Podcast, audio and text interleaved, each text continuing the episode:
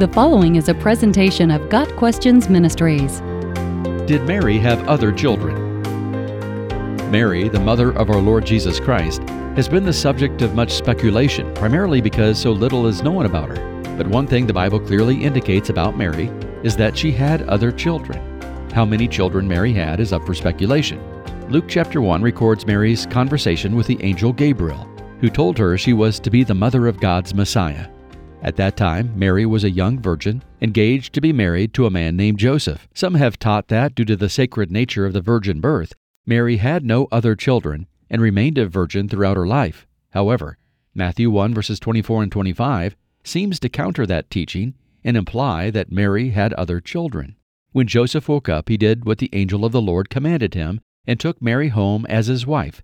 But he did not consummate their marriage until she gave birth to a son and he gave him the name Jesus. The key word that tells us that Mary had other children after Jesus is until. Until means up to the time of. It implies that an action did occur after a prescribed pause. Matthew did not end the sentence by saying, He did not consummate their marriage. He says, He did not consummate their marriage until.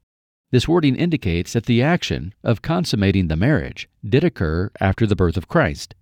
Matthew also makes a point of telling us that Joseph took Mary home as his wife. Matthew's readers would naturally conclude that Mary became Joseph's wife in every sense of the word. There is no scriptural evidence to support the assertion that Mary remained a perpetual virgin or that she had no other children. In fact, the Bible tells us the opposite. Mark 6, verse 3 records people becoming angry with Jesus when he taught in his hometown. They rejected him as a prophet and responded, isn't this the carpenter? Isn't this Mary's son? And the brother of James, Joseph, Judas, and Simon? Aren't his sisters here with us? And they took offense at him. This passage indicates that Mary had at least seven children, including Jesus. There were at least 30 years between the time of Jesus' birth and this encounter, which allows plenty of time for other children to have joined the family as Jesus' siblings.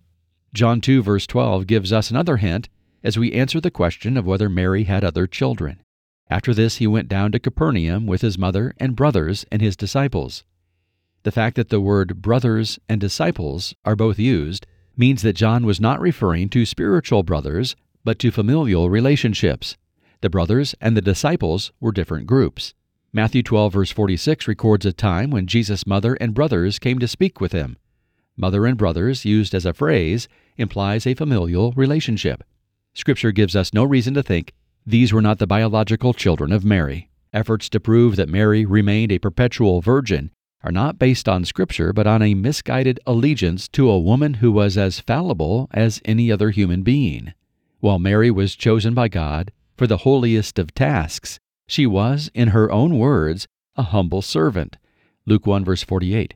She obeyed the Lord with faithfulness, as did many other humble servants of the Lord, such as Moses, Gideon, Elijah, and Hannah. For Mary to have had marital relations with her lawfully wedded husband, Joseph, would in no way have defiled her. Those normal relations would have likely produced other offspring, who would have grown up with Jesus as their big brother.